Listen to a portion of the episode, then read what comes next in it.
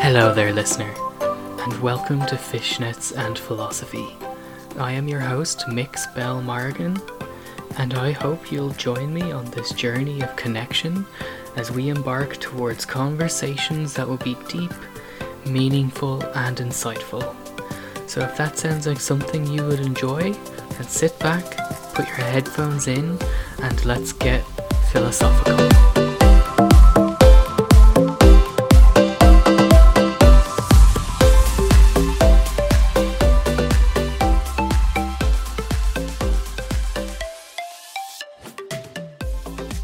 Welcome back to Fishnets and Philosophy. This is your host, Mix Bell Morgan, and I am joined by the wonderful Roisin, who is the host of the Tend Your Garden podcast. So Roisin, if you could just introduce yourself, what are your pronouns, how do you identify, and just kind of say a bit about what started you to create your own podcast.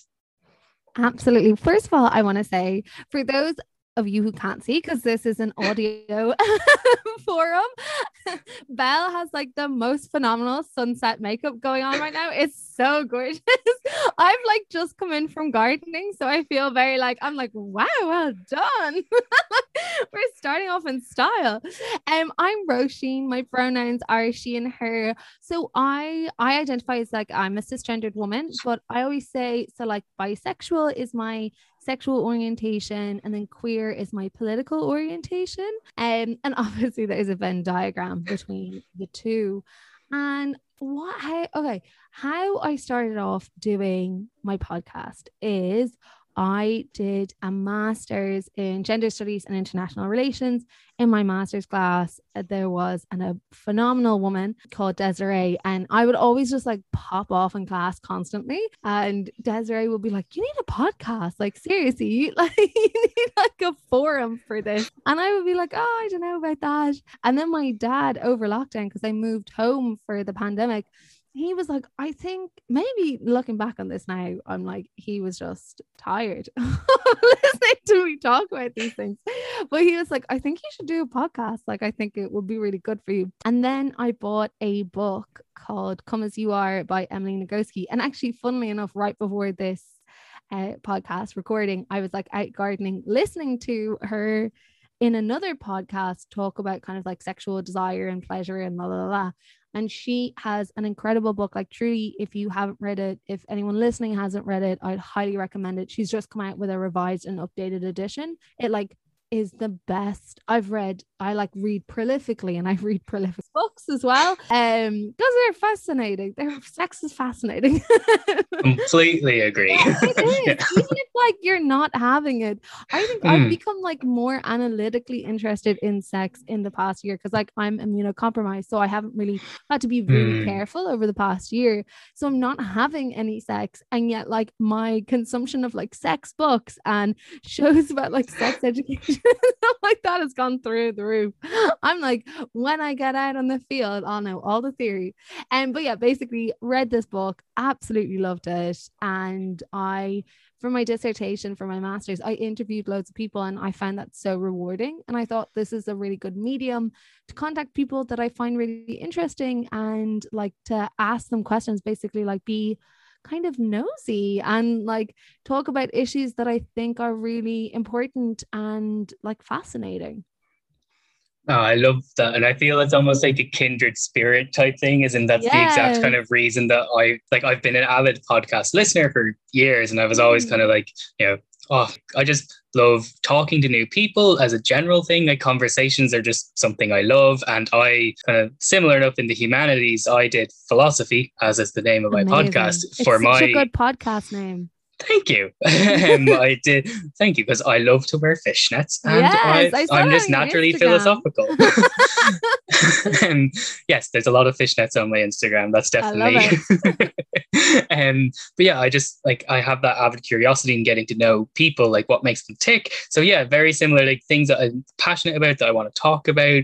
So I was just I should probably do the same and start a podcast and get to know other people that I might not be able to naturally normally talk to. So yeah, I think feel very kindred spirit. And I like how for you, as you're saying with Emily Nagoski's book, Come As You Are, which I haven't actually read yet. I'll add that to my list of books that I need to read, because there's always like the books that like you want to read for pleasure. And then there's the books that you need to read. So I've got two different lists. So I'll add that to the need to read list. But I like how you kind of almost like the way you're phrasing it is that was almost like, I guess, an awakening for you in that sense, because I had the same experience on the kind of similar enough, but kind of slightly flip side. But the book Sex at Dawn by Christopher Ryan. Have you heard of it? Oh my God. Yeah. Let me tell you a story, pal. Yes, please. Tell you a story. Okay. So 2019, I had moved from, I was living in New York for like over 2 years. I moved back to Ireland at the kind of end of December 2018. And then I like really had a very difficult time just because like I had been taking loads of drugs and drinking. And I was like, I've made the decision, like I didn't want to take drugs anymore. For me, that was like kind of, I was taking in particular loads of cocaine, and I was like, as a feminist, I find it very difficult to reconcile the fact that I'm taking loads of cocaine. And I know 100% that cocaine is not ethical and that the people who it affects the most are women in South and Central American countries. So I was like, how do I level these two things up? And eventually it got to the point where I was like, okay, I can't level these two things up anymore. Anyway, so then I had 6 months where I was saving for my master's, and I was like living at home for the first time in like literally years, because I'd like moved out when I was 19. So I was like 26, living at home, very, you know, culture shock, working in the HSE in a fake job, like not doing any work. And I also, during that period of time as well, I was like, I'm just going to take 6 months off dating, because I, in New York, had had a lot of fun, but it was a lot of fun that also had like definitely kind of an edge of like danger and mayhem to it, that like eventually got to the point where I was like, oh, I don't know if I'm enjoying this as much anymore, you know? But anyway, basically fast forward, May comes around. I go to visit my friend in London, and I've been like saving for this trip, planning for this trip. I've got all like my hoochie London clothes with me. I'm very excited for this. I like get off the plane and I ask this guy in the queue, I'm like, oh, do you know which way the train is going? Anyway, we end up having like a real connection. He's very cute. He's like, I'm just going to surf it. Like, he's like, I'm going to do a TEFL course, and then I'm going to go travel around, like hitchhike around Lisbon. He like grew up on like a natural farm. I was like very into this. Okay, this is a nice start to this trip.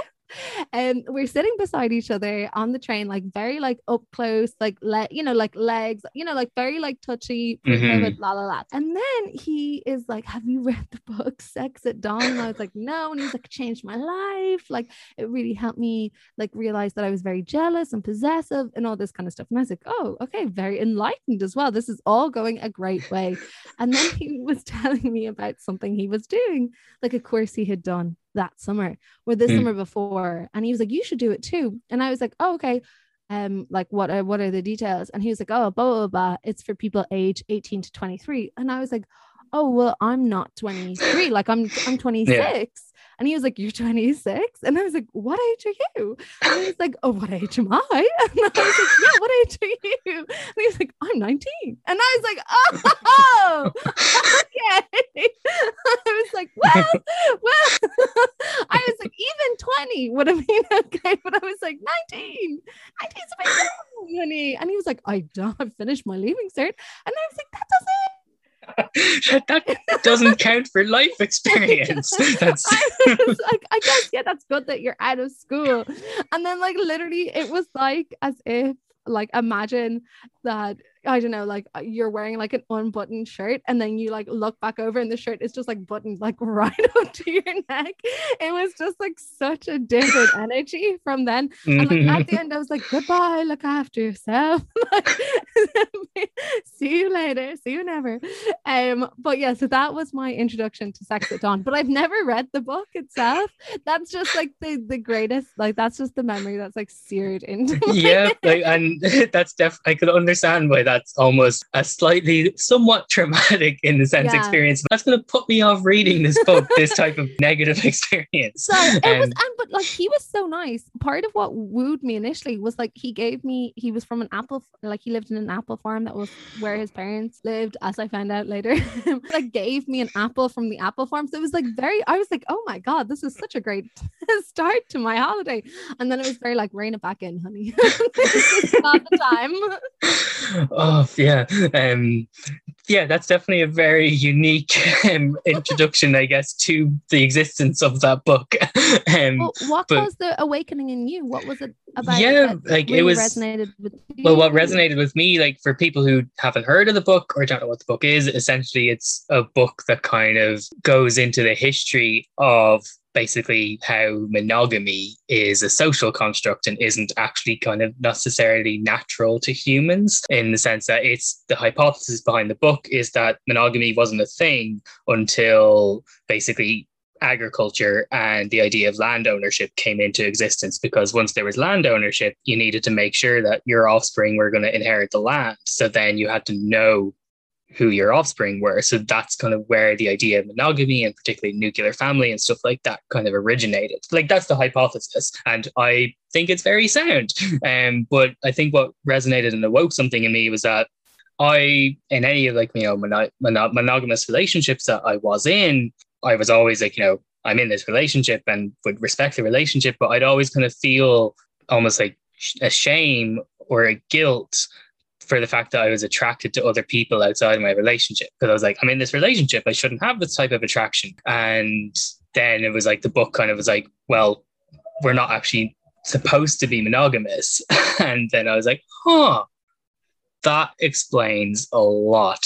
So yeah, once I read the book, it was kind of like light bulb moment. And I was like, right, I realized monogamy isn't for me. And the thing is, like, when it comes to monogamy and ethical non-monogamy, polyamory, all the different ways of doing relationships, monogamy is for some people. Like, it is the right thing for, like, so there's some people in the polyamorous community, which I'm a part of, which are kind of like the ardent, like, polyamory is the only righteous way and people who do monogamy are wrong, and like they're like, you know, beating like monogamy out of society. And I'm just like, like I agree with beating toxic monogamy out of society. Absolutely. But monogamy itself, if that's what, you know, lights people's candles for lack of a different expression, then like it's all for them. So so that's kind of why it was an awakening for me. And to jump into kind of like, almost in a way, given that your experience of the introduction to that book was like a mini traumatic experience, one of the first kind of questions I had, and it's something that I really love about what you do with your podcast, is kind of like, you're very much coming from this stance that we can't talk about sex or sexuality without talking about trauma. And I just want, if you could like kind of like elaborate a bit more on why that is your stance, like why you're coming from that stance. Absolutely. That's such a great question, Belle. So I always think about it like this, like there's a couple of different kind of like key figures in like the, I guess, sexuality industry who I like really, really like. So there's an educator, a sex educator, she's called Shadeen Francis, and her tagline is, everyone wants to learn how to fuck, let me remind you how to feel. And I love that. Like, that really kind of sums up, to a certain degree, my own approach to it. So this is kind of going to be a bit of a winding story, but I'll keep it on track. I'm in a really chatty mood today, so I'll try and keep it on track. But basically, I personally have had historically a very fraught relationship with sex. I come from a family that was very, very sex positive. My parents are very sex positive, particularly my mom.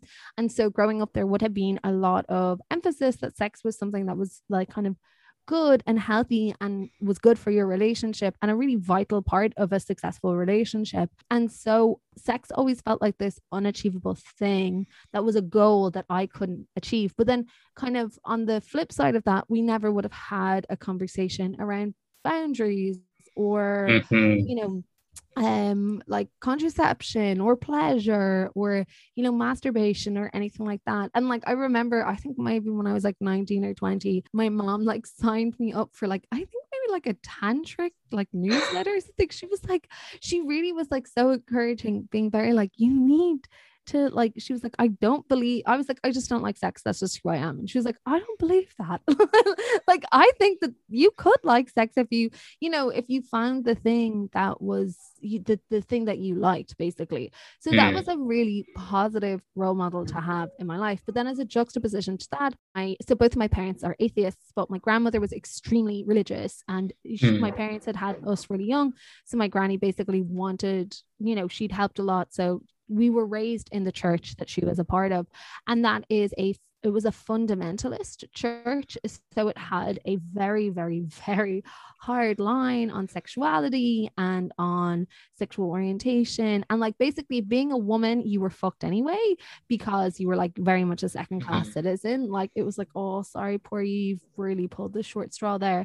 But then being a queer woman, awful, you're burning in hell. Like, I had such a strong emotional reaction to Lil Nas's recent video. Oh my god. Yes. Those boobs. Like, the whole thing. It's just, yeah, that music video is just like, it was just like, oh my god, it was like, I don't know, it was just, yes, that all was of an the awakening.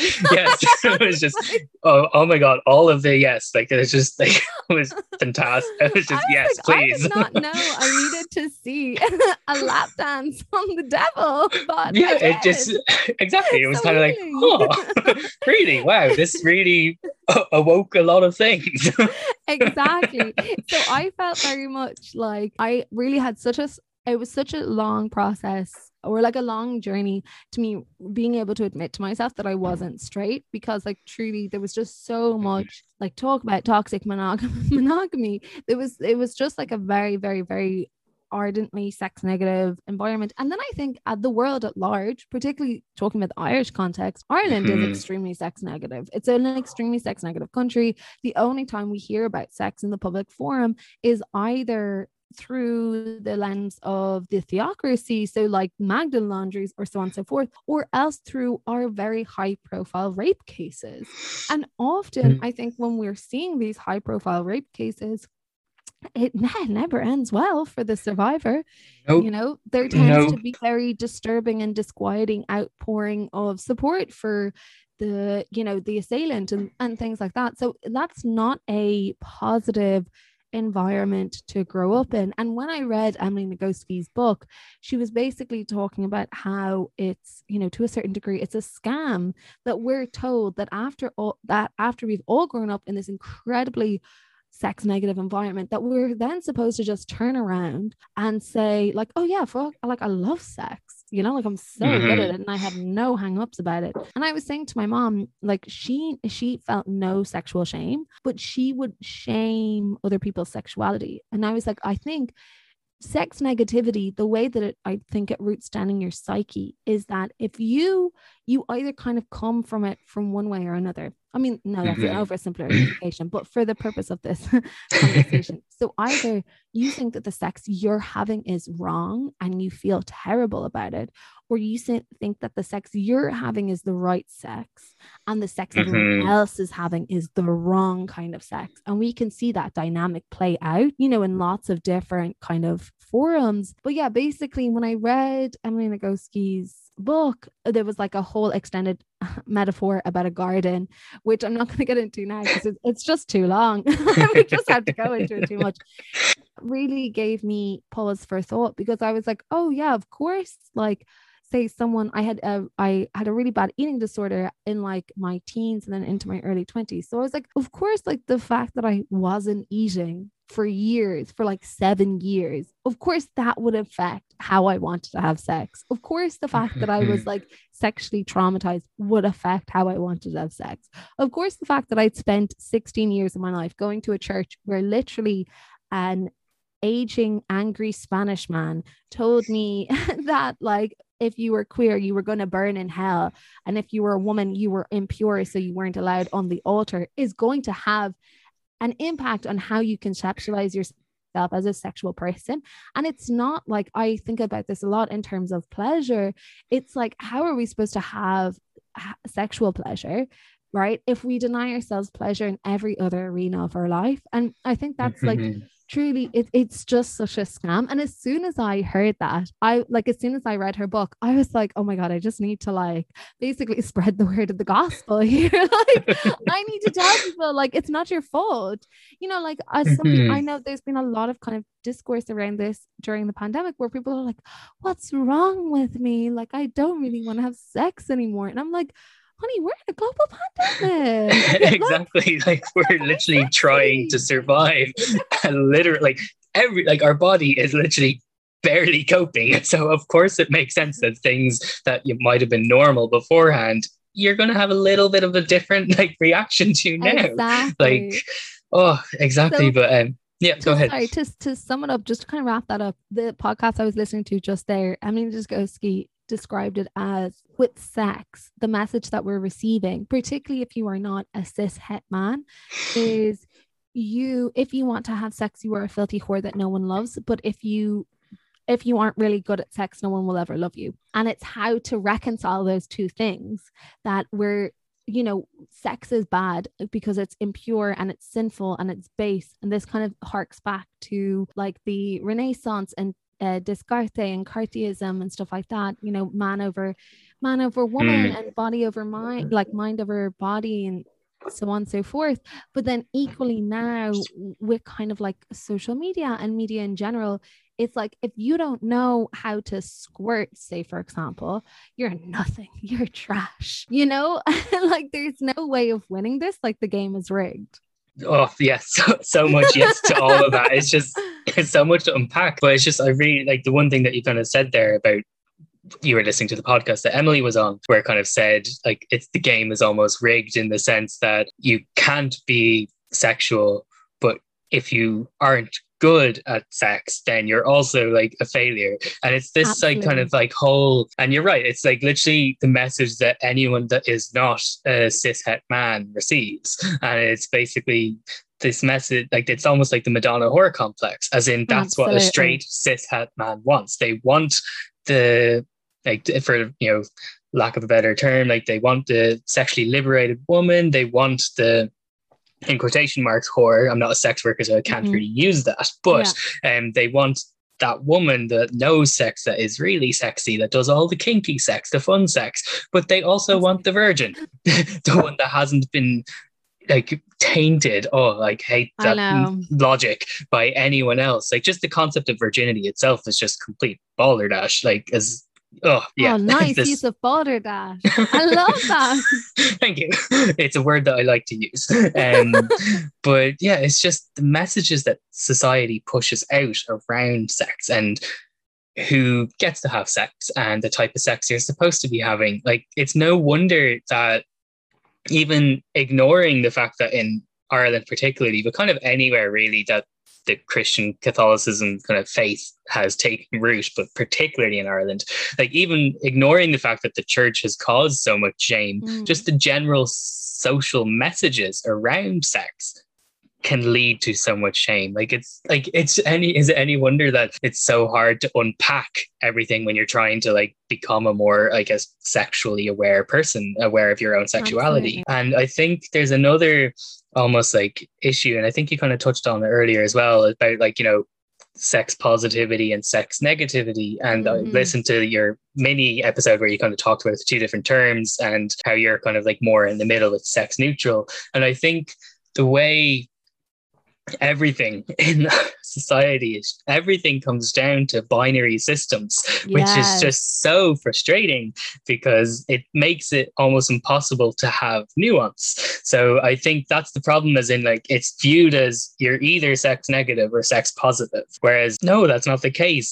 There's lots of nuance. So the way I consider it is that you can be, it's sex positive, but not necessarily sex enthusiastic, as in that's kind of what I would consider it as, because I think everyone should aim, as in work towards, or just have a general approach of being sex positive in the sense that you don't shame other people's sex, whatever it is, as long as it's consensual. You don't shame the type of sex other people are having. That at its basis, it's sex positivity, but you don't have to be enthusiastic about that type of sex. You're just not going to shame it. So that's kind of the way I like to look at it, as in you're not being sex negative, you are being sex positive. You're just not necessarily sex enthusiastic. And I think that also allows room for asexual people to be included in the sex positivity movement, because not all asexual people like to have sex. Some do, some don't, but they can still be sex positive in the sense that they're not going to be like, you know, they're taking a stance of, we won't shame other people's sex. Just because I'm not enthusiastic about it, I'm not going to shame someone else for having it. And I think that's kind of where an area that we should kind of aim towards. Like, I think we can get there by kind of removing this binary structure of there's only positive or negative. Absolutely. And everything in society comes down to binary systems. And it's just, it just makes things so difficult. And it's just like, that's not how anything works. People are complex.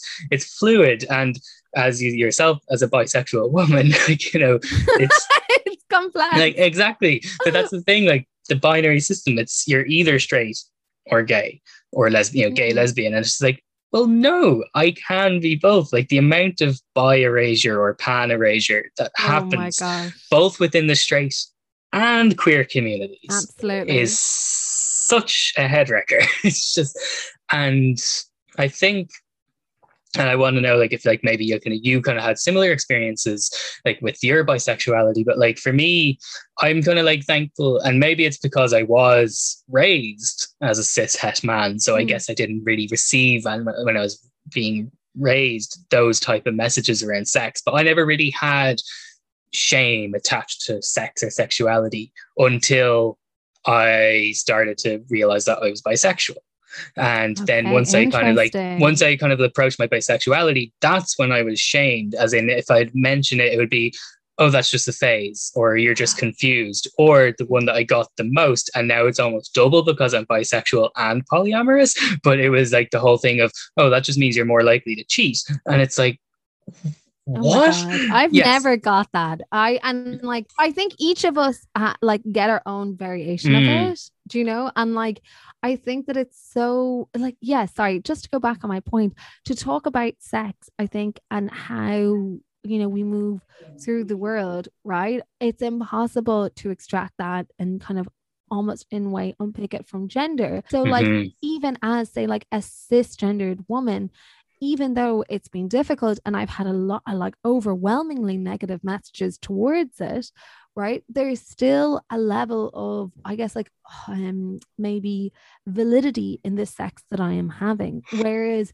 to be someone who is not cisgendered, there is a question. I think there's much more of a question. And I also think that there's much more of a kind of like insidious undermining of the sex that they're like, there's definitely a lot of public interest in the sex that people who are not cisgender are having in a way that is not for those, like those communities, it's not for their benefit. You know what I mean? Like, we don't, like, it's definitely stems from, I think, the same kind of place that, like, you know, stems from like when women are on their wedding night, you hold up that sheet to see if, you know, if there's blood on it to make sure she's a virgin. It's that kind of like prove it, you know, like it's really, I think, tapping into like kind of a very dark part of humanity. And like, definitely speaking of like bisexuality, if you are like someone who is, you know, non-binary and bisexual or trans and bisexual, like I have very mixed feelings about ContraPoints, but I will say that she, in one of her videos, she talked about she was a lesbian and about how that was just so difficult for her, because she was like basically men having like a cis male partner kind of proves to the world that I am a woman to a certain degree, and I'm already kind of on the fringes, and now to be a trans lesbian really pushes me out onto the fringes even more. And like, just how she kind of felt like she was, you know, bringing up the drawbridge basically of like, you know, kind of normality, and how that triggered so much shame in her. So I think it's a really interesting point that you raised, Belle, where it's like, it's funny the things that trigger shame in us, and it's like, oh, obviously I internalize that messaging, you know, or this is something that is more, you know, sensitive to me than other things, You know what I mean? Because like I've never felt a lot of shame around, say, talking about sex, even mm-hmm. though a lot of people I know have felt shame. Like I've always been quite open about it. Even though a lot of people I know have a lot of shame around it, whereas there are other things. So like I never felt shame around having sex until I started to have sex that I enjoyed. And then I was literally like, it was like I was struck down with shame. Like truly, I was struck down with shame. Exactly, because it's almost like, I think that's the messaging that society is giving to women, like, you know, is the sense that you're not supposed to enjoy sex. Mm. As in, it's supposed to be something that's done to you. So if it's the fact that you're enjoying it, that's kind of, that makes sense that it would kind of trigger something, as in, absolutely. Because so much of the messaging that is received is that, oh, you're not really supposed to enjoy it. Like it's supposed to be something that you just duty. Exactly. Oh, exactly. And I think like the reason so much of that messaging still exists, which is just infuriating, but it's because like when you think about the way sex itself was studied, is that the fact that studying women's sexual pleasure didn't even like happen until like probably the late 80s or maybe 70s, as far as I'm aware. Like it was just something that wasn't even considered, that like women couldn't have pleasure. So like the way that sex was studied, it was all from this silver-haired old man cis head perspective, as in like this is the only right. way. Isn't that right? Like, he's our God. He's everywhere. He's the moment. No, it's so true. It's so true. Like myself and one of my guests were talking about how, you know, she was like, I didn't even know women could orgasm until I've been having sex for a few years. Like truly, sex education fails us at, I think, like every single point in the road. Like if you don't have comprehensive sex education that is like gender inclusive, and that's also, I would even go so far as like, you know, to kind of expand on this point of like how it's not just sex, it's all connected, like how intersectionality impacts on that as well. So like how, say, stressors are going to impact on it, and making and cultivating an awareness from a really young age that not everyone is coming to the playing field. It's not level, you know, like everyone is bringing their own, like, you know, different nuances and identities and things like that to it. And if like one of my favorite kind of points on this is, because I often think that like people get really, you know, they rear away from like identity politics, and they're like, identity politics are so divisive and they're ruining us. And I'm like, okay, first of all, we can't have anything without identity politics. Literally, I'm sorry. Like without identity politics, we're back. You know, that like literally up until this point, there's been no identity politics. That was the issue. Like there was just a certain kind of man. Exactly, there was nothing else that existed but this one particular type of man, and that was it. Just he ruled the world. Exactly. But I think like the Combahee River Collective, which was a radical Black lesbian collective in the 1970s, they basically like released this statement that was like so beautiful, and they didn't use the term intersectionality because it hadn't been coined yet by Kimberly Crenshaw, but they talked about how like one of the greatest joys in life is to be accepted for all of your different identities, and for people to hold space and hold joy for that. And I was like, that's so true. For someone to be like, I take you as you are, and I'm asking you like how you want to be supported, and I'm here for it, is like such a joyous and phenomenal occasion. Exactly, 100%. And I think that kind of links back to what you were saying about the need for a comprehensive sex education in Ireland. My experience anyway was that there wasn't sex ed, in the sense that like I went to exactly, like I went to a non-denominational school, like it was a VEC school, but even at that, the sex ed was taught by, guess who, Accord, who are a Catholic organization. So this religious organization was who taught us our sex ed. So what we were taught was don't have sex. Like that was it. Abstinence was our sex ed. Like it wasn't plot even twist. Exactly. But like the thing is, like sex ed, even when you get beyond abstinence, sex ed programs that do actually kind of veer into telling you what sex is, it just comes from this straight biological essentialist view of sex, as in sex should only be happening for procreation, and this is how you do that. That's all you get told. And one thing it just completely ignores, that queer sex happens. Oh, which, yeah, exactly. Like, it's just, I'm thankful to see that, at least in Ireland anyway, and I think you are somewhat part of it, like there are LGBTQ organizations going into schools to at least kind of teach about LGBTQ. So yes, at least I volunteer for one.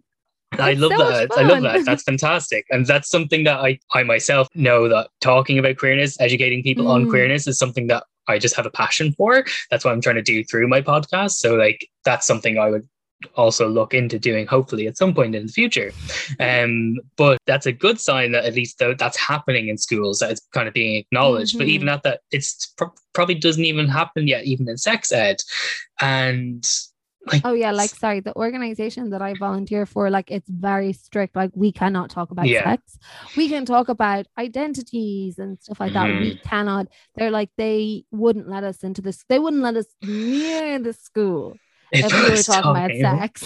Oh, yeah, which is just like typical, of course. Like, and I was like, we have a problem in this country. We have a problem. We can see that we have a consent problem. We can see it's not even just a consent problem, because I actually I haven't read the book yet, so I'm not going to go too into this because I'm not fully sure. But I listened to a really interesting, two really interesting podcasts with a writer called Catherine Angel, who's just written a book called Tomorrow Sex Will Be Good Again. And it's about how the conflation between consent and desire, and how basically consent has become another thing that people who are marginalized have to do to protect themselves. You know, it's become basically another burden for people to carry, and instead of critiquing the systems that create violence towards people, Instead, it comes down to interpersonal choices. And I was like, oh, that's a really interesting,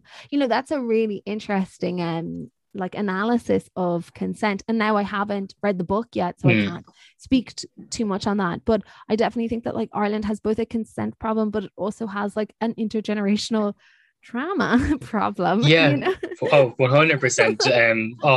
Especially, the one big example that is very prevalent in the last few years is again, the Magdalene Laundries, one of the biggest examples of intergenerational trauma, and especially intergenerational trauma for women in Ireland. But yes, kind of coming back to consent, that's another thing that is completely omitted from any form of sex ed. And I think because, again, it's this biological essentialism conception of what sex is, it forgets that, or it just doesn't care that emotions, feelings, they are also a part of the sex we have, and consent comes into that, the ability to be able to have boundaries and to consent to what you want to do and not want to do. And the thing is, I hate this logic, which again, it comes from this kind of toxic masculinity kind of perspective, but that consent isn't sexy. I hate that.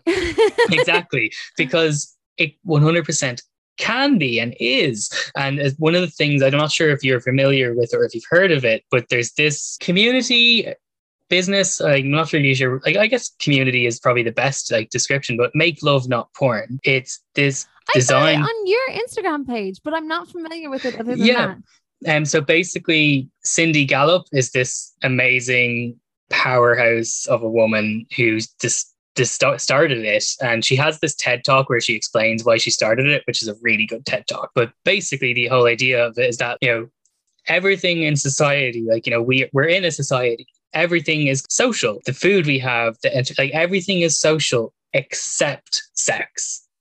Sex is this thing that's supposed to be locked behind closed doors. You're not supposed to talk about it. It's not supposed to be shared.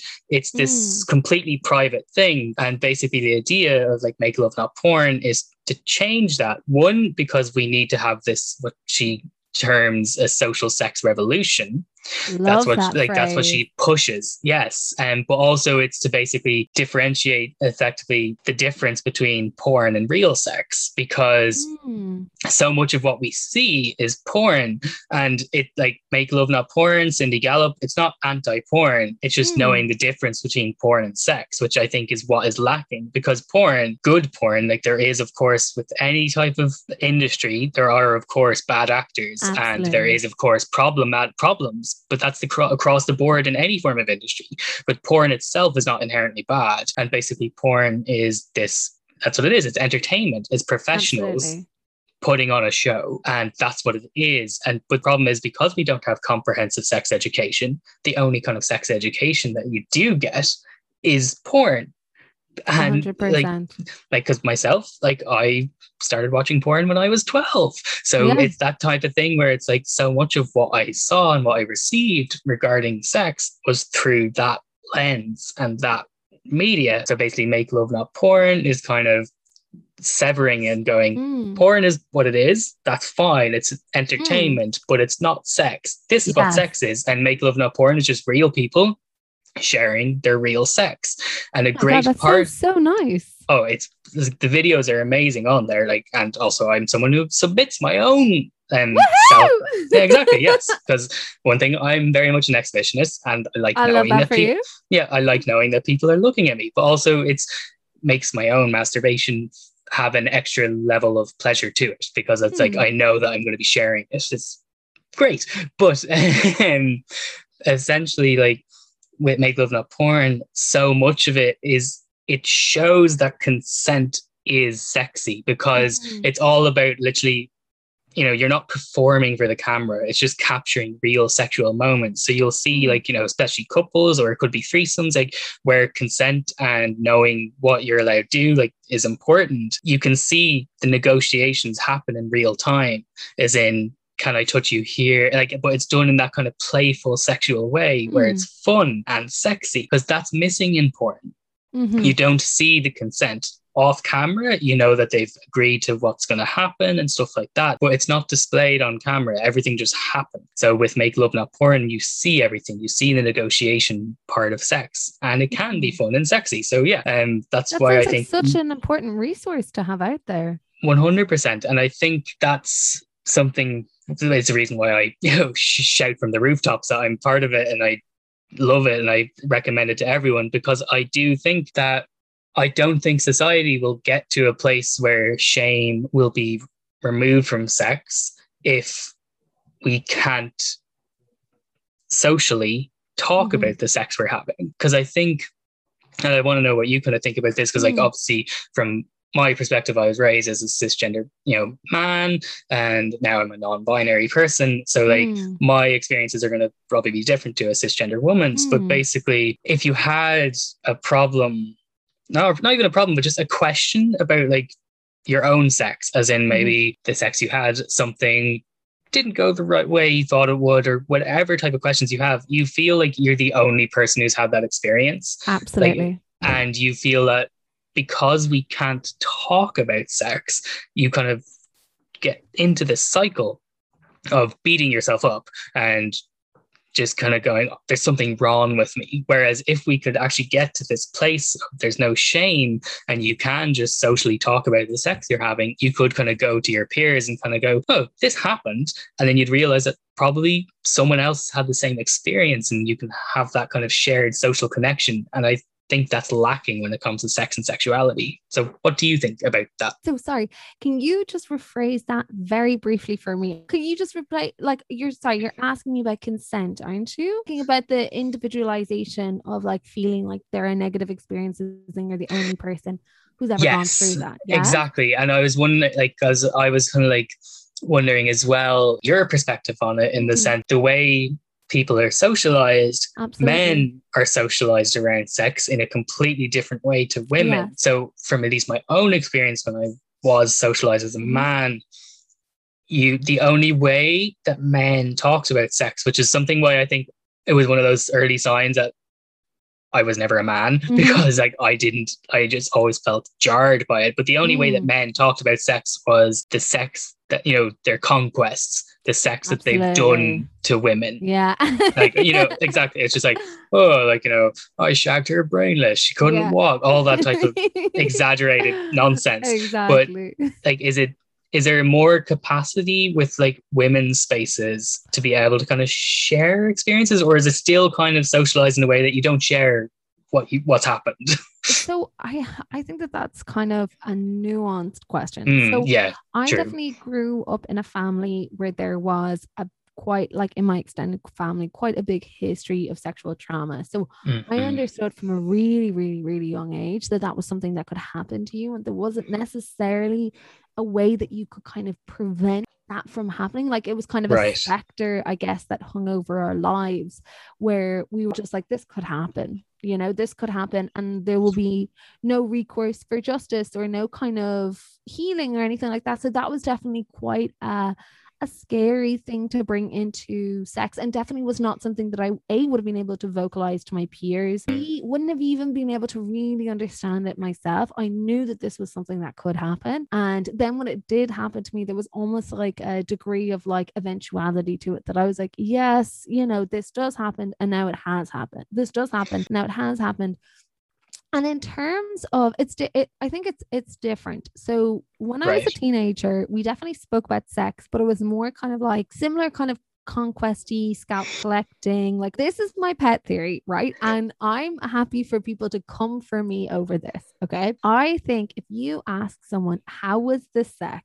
And the only thing that they talk about was how big the person's penis was, that means that the sex is bad. I think that penis size has basically become, it's almost like an avatar. So if they weren't good at communication, and if they didn't have very good touch, and their chat wasn't great, and so on and so forth, and you don't want to say like, overall, I actually didn't really like the sex that much, and there wasn't a huge communication, a way of not saying that and still being like, you know, this is kind of like a social like win on my part, is being like, oh yeah, but they had a huge dick, like you wouldn't even believe the size of this, it was coming at my throat, you know, it was like, you know what I mean? So like that definitely was the kind of talk that we would have done as teenagers, I think. And like all of my friends became kind of sexually, and I actually had a virginity pact with my best friend. We were just like, this is it, we're gonna have sex for the first time, we're just gonna do it now. And we did. We ended up having sex for the first time within like a month of each other, and we were so strategic about it. We were basically like, we put out in like an ad in the paper being like, who wants to ride? Because we gotta get rid of this. But like, it definitely, I never discussed pleasure, I never discussed why we would have sex, we never discussed communication, we never discussed even like, we would be like, you know, men are trash or whatever, but it would never be like, men are trash because they shame our bodies and they don't listen to our desires and they make us feel like we're less than, or that they hate us when they're engaging in sexual activity with us, you know, like that. It was never a nuance. And then when I got into college, it was definitely similar kind of situation, except people started talking about masturbation. That was the big change. When I got into college, it was suddenly like, after like my second year, it was suddenly okay to talk about masturbation, and suddenly like everyone had a vibrator and like everyone was like, woo! Like, it just, you know, like that kind of thing. So that was a big change. But it wouldn't, like, there was curiously, I would say, until I got to New York, the conversation around pleasure in sex was largely absent, and conversation around vulnerability and intimacy. And now I think so much around how we communicate and how communication is so key for any interpersonal relationship in our life, and how that's so important for sex as well. But so is vulnerability, to be open to being like, oh, maybe I didn't know that this was something I liked before, but now I do know, you know, like, not to come in with kind of preconceived notions, and to have enough faith. And I think this is the big, you know, Catherine Angel talks about this, that and this is not just for cisgendered women, this is for women across the board. And this is also for, you know, people who are gender diverse or fall anywhere in the gender spectrum. This specter of violence hangs behind every, I think, kind of sexual encounter that you have, really. Just the knowledge that it could go bad, and that you're doing your best to make it go good, but it could go bad. And I think that definitely is a difficult conversation to have, particularly around vulnerability and sex. But yeah, definitely when I got to New York, one of my best friends there was a sex educator, and that was like a whole different ballgame, because then it was suddenly like, you know, she was really big into healing. Like I could talk about her, Nikki Davis-Hain Bloom. She's a sex educator. Go check her out. She's amazing. She was like, that was like such an insane pivotal moment for me, because it was someone in my peer group being like, yes, sex is pleasurable. And it's something you do for fun and something you can do without shame. And something that like, if you want to partake in it, you should be partaking in it in a way that is equally as beneficial to you as to your partner or partners. It's like, oh my Lord. I was like, I'm not ready and I'll never be ready, you know. And I did actually a sex podcast over there with three women. And that was very like intimate, like girls' room talk. Like we would literally just talk about the sex that we were having and have had and stuff like that. And that was like a really, really cool experience, I think. Yeah, no, that's, if that answers your question. no, definitely. And it is like such a nuanced thing that everyone is, I guess, even though we're in generally like genders are socialized a certain way, each individual is socialized in their own family, extended kind of friendship, peer group way. So yeah, it is a very nuanced thing about how people discuss sex. But yes, it does seem, as a general, almost across the board thing, pleasure is something that's just left out of those conversations. Yes. Like when it comes to sex, it is that conquesty thing with what gets you off and pleasure and stuff like that. That's something that's almost left out, which is such a shame, because like I think it's especially the best part of sex. Exactly, 100%. But particularly from when you're a person who like has a particular fetish, you can, because we can't talk about what gets us off and about pleasure when it comes to sex, you feel almost alone in the fetish that you have. Like for me personally, my own, like I'm a very kinky person in general, but my main, I think, transformative kink, I guess, I don't know, is water sports, or for people who don't know what that is, it involves sex involving pee. Yeah, that's me. Okay. But yeah, yes, thank you for sharing. Yeah, 100%. But that was one of those things where it's like I kind of knew that this is something that it really gets me going, but trying to bring that up, and not even like in a potential new sexual partner way, but just as a general thing, it's kind of like felt so alone. So thankfully I kind of found an online community of other people that are into the same thing, so that kind of really helped. And I think when it comes to particularly fetishes or kinks, but also just kind of any type of sex or sexuality that, in quotation marks, deviates, because there's no such thing as normal, but anything that deviates from what's considered the norm, when you find your clique or your community of people who are the same, it really helps you kind of accept that thing. So whether it's when you're bisexual and you find a bi community, a bi plus community, knowing that there's other people like you, you feel that it's easier to accept that part of yourself. When you're polyamorous and you find a polyamorous community, which there is one in Ireland, which was so great for me, being able to kind of come into that acceptance of myself to the point that I'm now an admin of the Polyamory Ireland group. Like, yeah, exactly. Talk about a transformation. You're living your life. You're the exactly. Oh, well, thank you. It took a while to get here. I'm thanking the pandemic, because I went into the pandemic as a cisgender man who just was not happy and did not want to wake up every day. Mid-pandemic, oh, okay, I'm no longer having to perform in social situations. And a lot of these things that I was performing, they were just that, performance. It doesn't feel like me. So yeah, I came out of the pandemic as a completely happier, non-binary person who loves wearing makeup and dressing femme. Again, degender fashion. There's no such thing as degender it, honey. Yes, exactly. 100%. And you look incredible. And not that, because I think that this is such a thorny topic. Like, not that there is anyone who looks bad. And also, and this is a really important thing for people to hear, because I don't think it's kind of discussed enough, particularly not by cis people. Trans people, non-binary people do not need our validation to be valid.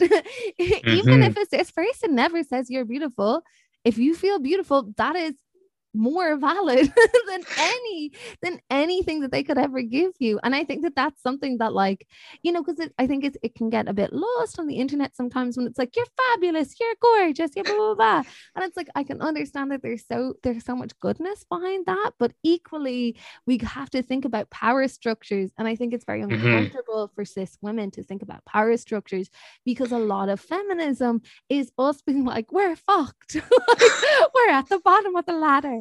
And then when you bring in gender diversity or race or class or anything like that, that can really threaten people's kind of sense of self. But that's, I mean, that's a different part. I have many thoughts. That's exactly, that's like a whole other episode specifically just about that alone. I'm so happy to hear, Belle, that you've had this kind of like really transformative experience. Is it just that you've had a chance to kind of be on your own and think about what is a performance and what is authentic?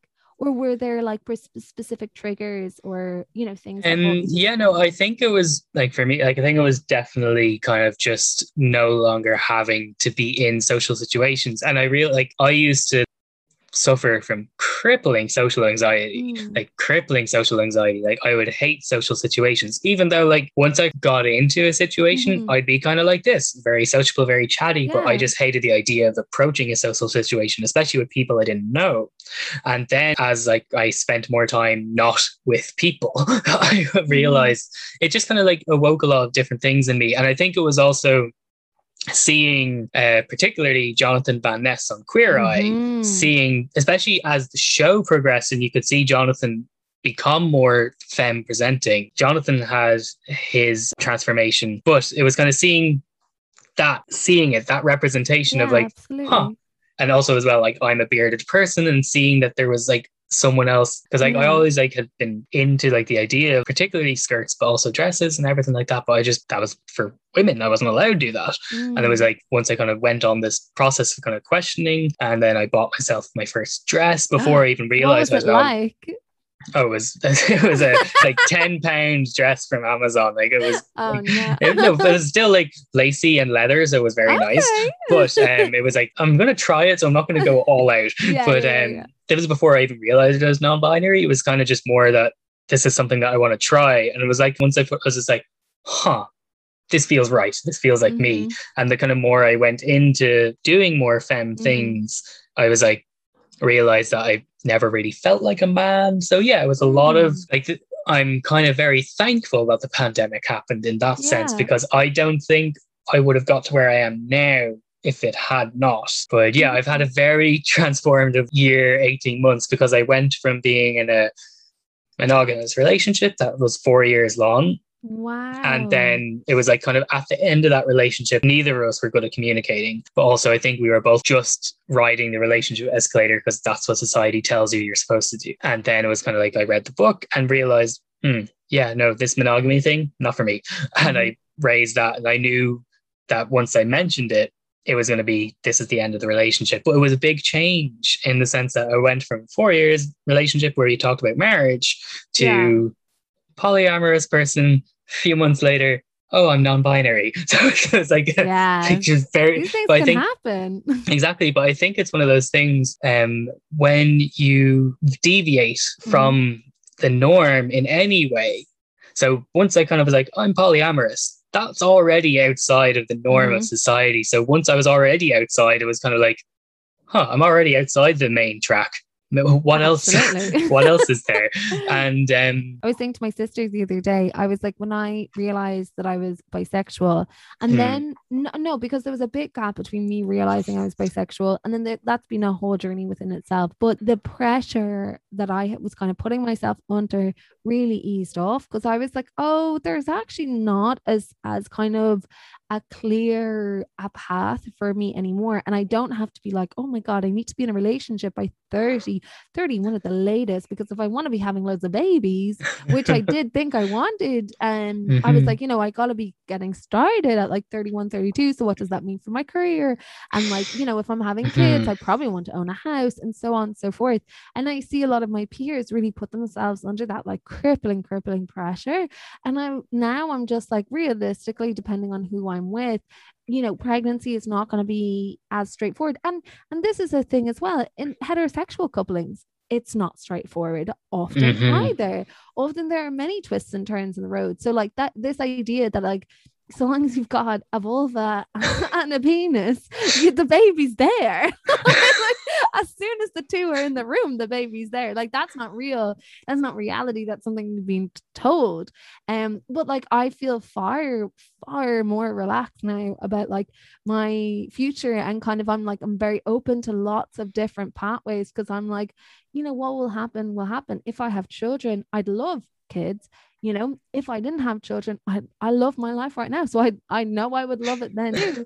You know, I'm not like, oh God, I would be struck into the earth and I would, you know, dissolve in a puddle of sadness and hopelessness. You know, like I'd be fine. Like it is, I know exactly what you mean. Obviously not so much about the gender stuff, but mm-hmm.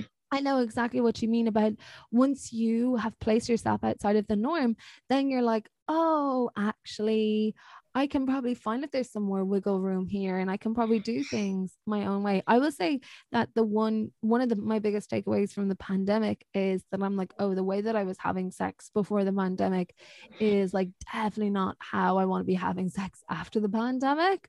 And like, I had really kind of built such I guess a kind of like a cult of personality, but for myself, around like, you know, I was the kind of person who just like, you know, had loads of sex or had loads of like one night stands or whatever, and now I'm like, oh, that's not really in line really with who I am anymore. And it feels really weird to think about going out into the world and like having to take things slow, because that's so not my personality type. But like, I'm like, listen, honey, if like wham bam thank you ma'am was not working for you, like, let's try something else.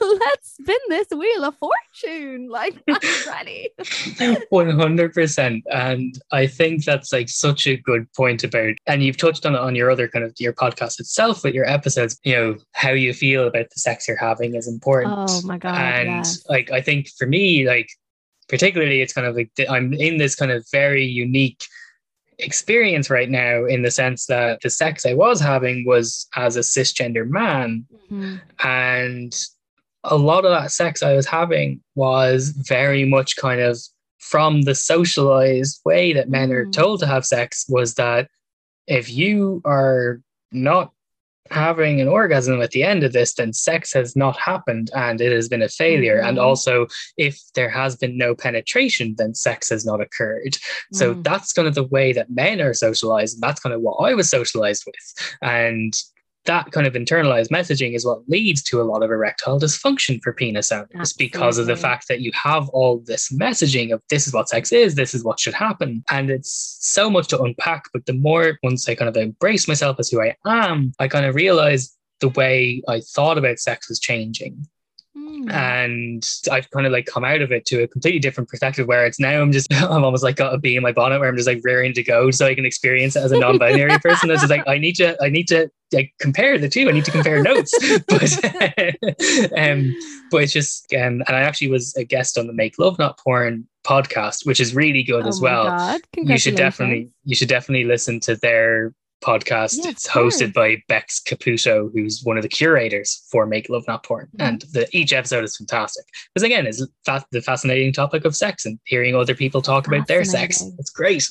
But I was a guest on there, and one of the things I talked about is that I feel the way we structure sex, particularly mm-hmm. kind of heterosexual sex, but mm-hmm. sex in general. And it almost links back to what you were talking about on your episode when you interviewed Sophie, in that like you kind of talked about almost the way that trauma or assault mm-hmm. is kind of hierarchical. It's the same with sex. And I think the reason that's hierarchical for assault is because sex is in this hierarchy, in the sense that it's only sex if penetration has occurred. Oh my God. Everything else is foreplay. Spare me.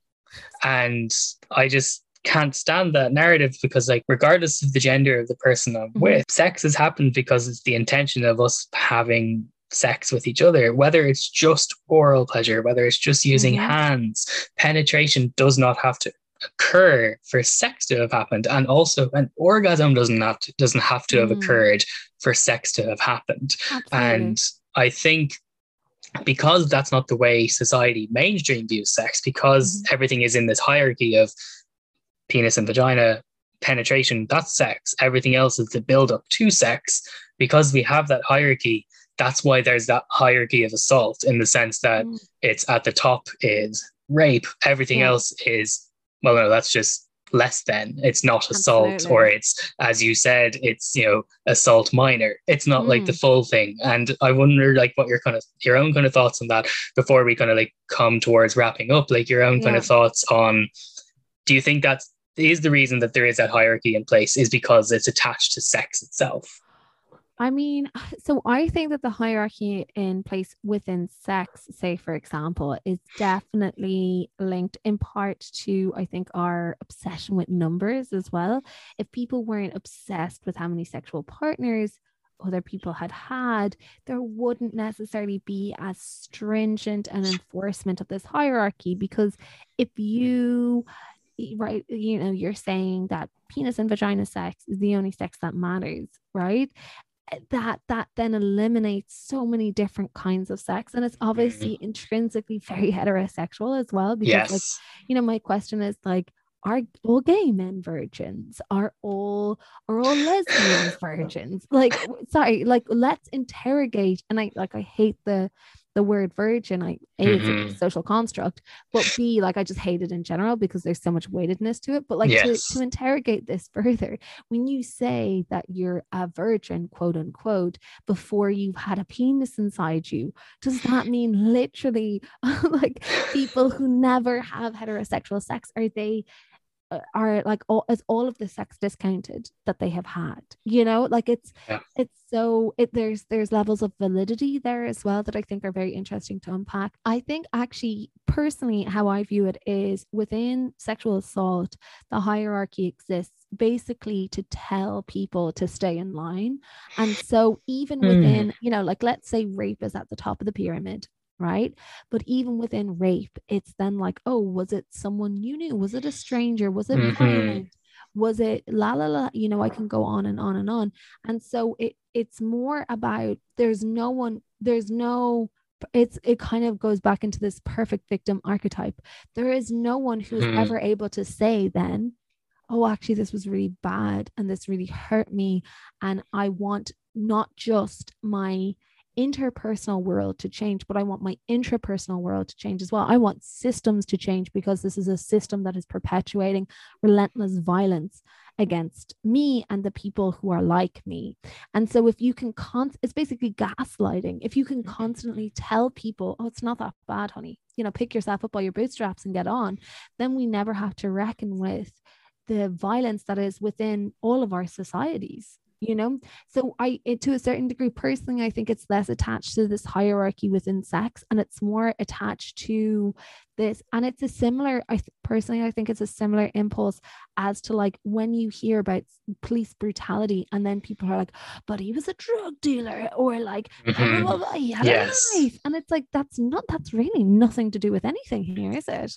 You know, like, that's a completely irrelevant detail. The relevant detail is we have a structure in place that condones violence against certain kinds of people. That's truly the bigger question here. You know, like, the details are all, like, they're just the symptoms, not the cause. So I think it's that, like, it stems from a similar kind of place, a similar kind of dark place within our societal imagination.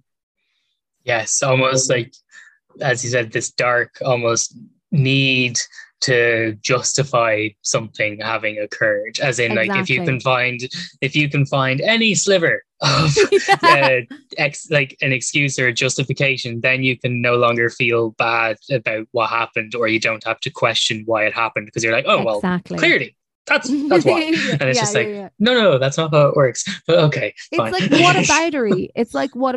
You know, when you're like, oh, things are bad for me, and people are like, what about? You know, it's so funny, because I'm like, oh shit, like, I didn't know you cared about that stuff. Like, all right, let's talk about that. And then usually people are like, I don't. I just want you to shut the fuck up. Like, exactly. Yeah. So a particular phrase that comes to mind of the type of person, not all men. That phrase definitely comes to mind thinking of that type of. Not all like, men. Yeah, exactly. It's just like, but all lives matter. Yeah. Oh, it's the same. Like, it's just like, why are you here? Yeah, nobody asked. Exactly. It's just And it's just like, you know, the Venn diagram of people like that and people who love to play devil's advocate about another person's rights are a circle, 100% right. A circle. Like, it's a circle.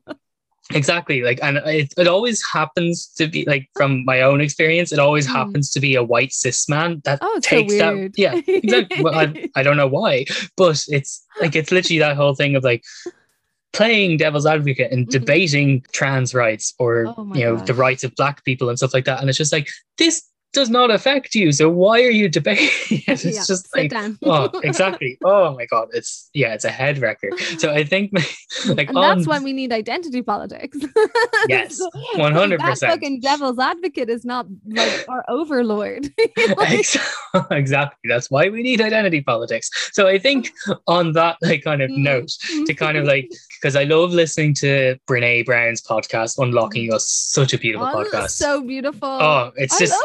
I almost like cry every episode because it's just so human and vulnerable, and it's like, I'm tell me, Brene Brown, tell exactly. Me please tell me everything. Please just tell me it's going to be okay. But I love how Brene kind of ends every episode with her like rapid fire 10 questions. Okay, so I'm not going to do that, but I want to do my own kind of version of it that I want to start incorporating into my podcast. The first one, when you hear, and you probably might have a more like actual connection to it, but when you hear the word philosophy, what comes to mind?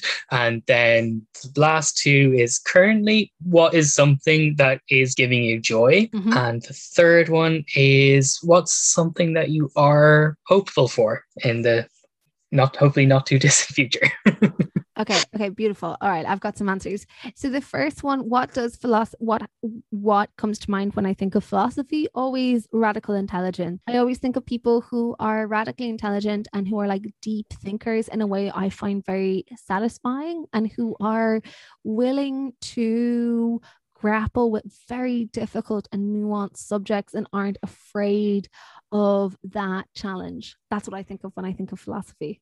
That's beautiful. I love that answer. That is, that is just like, I'm going to say, yep, okay, yeah, I'm 100% just nodding away here. Yes, I love that answer. That's beautiful. Thank you.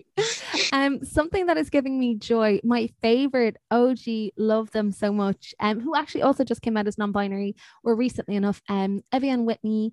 They're like updating loads of they've just done this mega sale for loads of their kind of like online offerings. So I got their guide to sensual selfies, and one of the things that they say is like, basically take a selfie every time you masturbate, take a selfie before and after to try and like as a nice like documentation of it. So I've been doing that, and it's just like a really nice thing to do, because I think we could talk about this all day, but we're trying to wrap this up. I gotta make dinner. But like, I think that there's so much shame around masturbation, there's so much stigma around it, that it's really important to do like intentional work about being like, this is actually just like a beautiful, joyous thing that I can do with myself. And I always think of it as like, even if you had a history of bad sex, masturbation and solo sex shows you that you can have a good sexual relationship with yourself. You know, you can meet your own needs and then work outwards, you know, start with yourself, work outwards. And then the final thing, sorry, remind me of the final question again. Just the final one, something that you're hopeful for, or giving you hope at the moment. Something that's giving me hope at the moment. What an amazing community there is in Ireland around kind of like sex and gender and feminism. I think like it's really on the up, and it's giving me so much hope and so much like love and hilarity in my life recently. That's a brilliant answer, and I couldn't like agree more. Like people like you, and then like Caroline West with the Glow West podcast, and there's just so many, like a lot of it seems to be through the podcast world, but there is this growing community of people just openly talking about sex and being vulnerable and just those important topics that we need to have, particularly here in Ireland. So yeah, I'm very hopeful for that as well. And yeah, I just want to say thank you so much for coming into my show, Roisin. And before we let you go, do you want to just kind of say where people can find your podcast and any kind of social media where people can find you if you want to be found? 100%. So my podcast is Tend Your Garden, and that's on any medium that you get your podcasts on. It's kind of a similar kind of vein, I guess, to this conversation too. I get different guests on, and then so that's Tend Your Garden, and then that's the same on Instagram, but it's tendyourgarden.podcast. And then if you want to find me, it's Roisin, ROISIN_NIC_GH. And I love to hear I love to hear from people. It's like one of my favorite things about the podcast, like how many connections it's forged. So if you have liked this conversation, like send me a message, send me an email. I'd love to hear from you.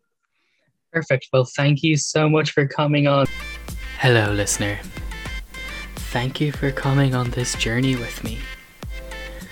If you would like to be there for the next stop on this adventure, then please like, subscribe, and review wherever you listen to your podcasts. Follow my Instagram, which is MixBellMorrigan. That's MXBELMORRIGAN.